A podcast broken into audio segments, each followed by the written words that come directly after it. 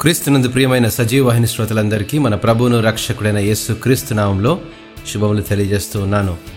క్రీస్తుతో శ్రమానుభవములు మన నలభై రోజుల పాఠ్యభాగంలో మరొక అనుభవాన్ని అధ్యయనం చేద్దాం.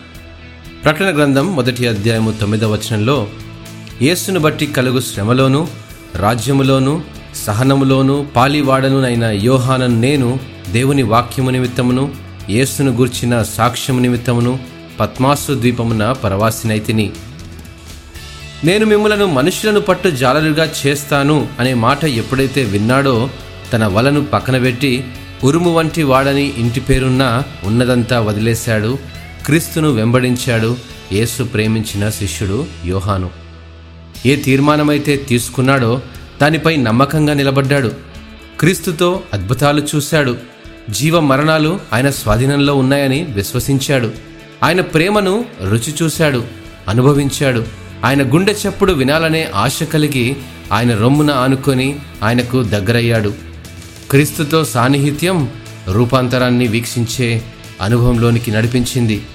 కళ్ళ ముందే క్రీస్తును హింసిస్తున్న నిస్సహాయ స్థితిలో వీక్షిస్తూ ప్రతి గాయాన్ని తాను అనుభవిస్తూ కలువరి కొండ వరకు వెంబడించాడే కానీ వెనకడుగు వేయలేదు.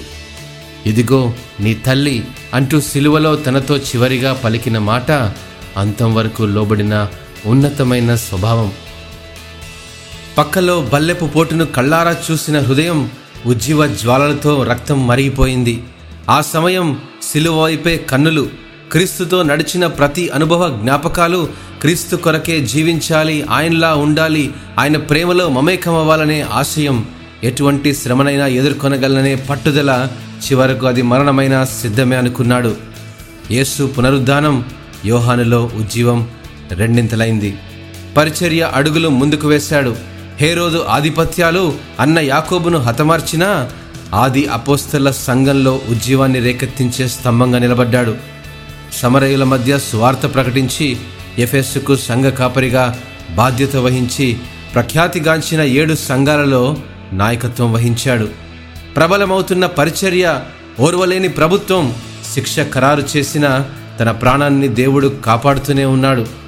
నాస్తిక వాదనలకు సమాధానమిచ్చే యోహాను సువార్త మన కొరకై సిద్ధమవుతున్న పరలోక పట్టణాన్ని ఆత్మీయ నేత్రాలతో వీక్షించి తాను వ్రాసిన ప్రకటన గ్రంథం ఈరోజు మనం చదవగలుగుతున్నామంటే ఎంత ధన్యత కదా?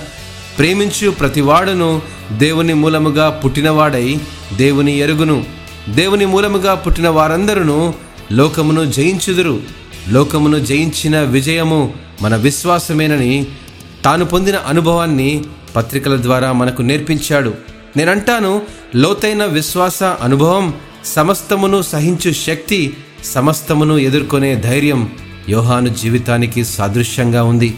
పరిచర్య చేయాలంటే క్రీస్తు గుండె చప్పుడు వినే అనుభవం కావాలి. సంఘ నాయకత్వం కావాలంటే క్రీస్తుతో సమాన అనుభవాలు కలిగిన శ్రమానుభవాల్లో పాలు పొందాలి. పరలోక దర్శనం పొందాలంటే అంతం వరకు నిలబడే యోహాను వంటి జీవితాలు కావాలి.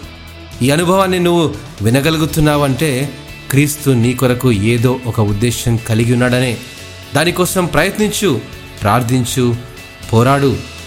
దేవుడు నిన్ను ఆశీర్వదించునుగాక. ఆమెన్.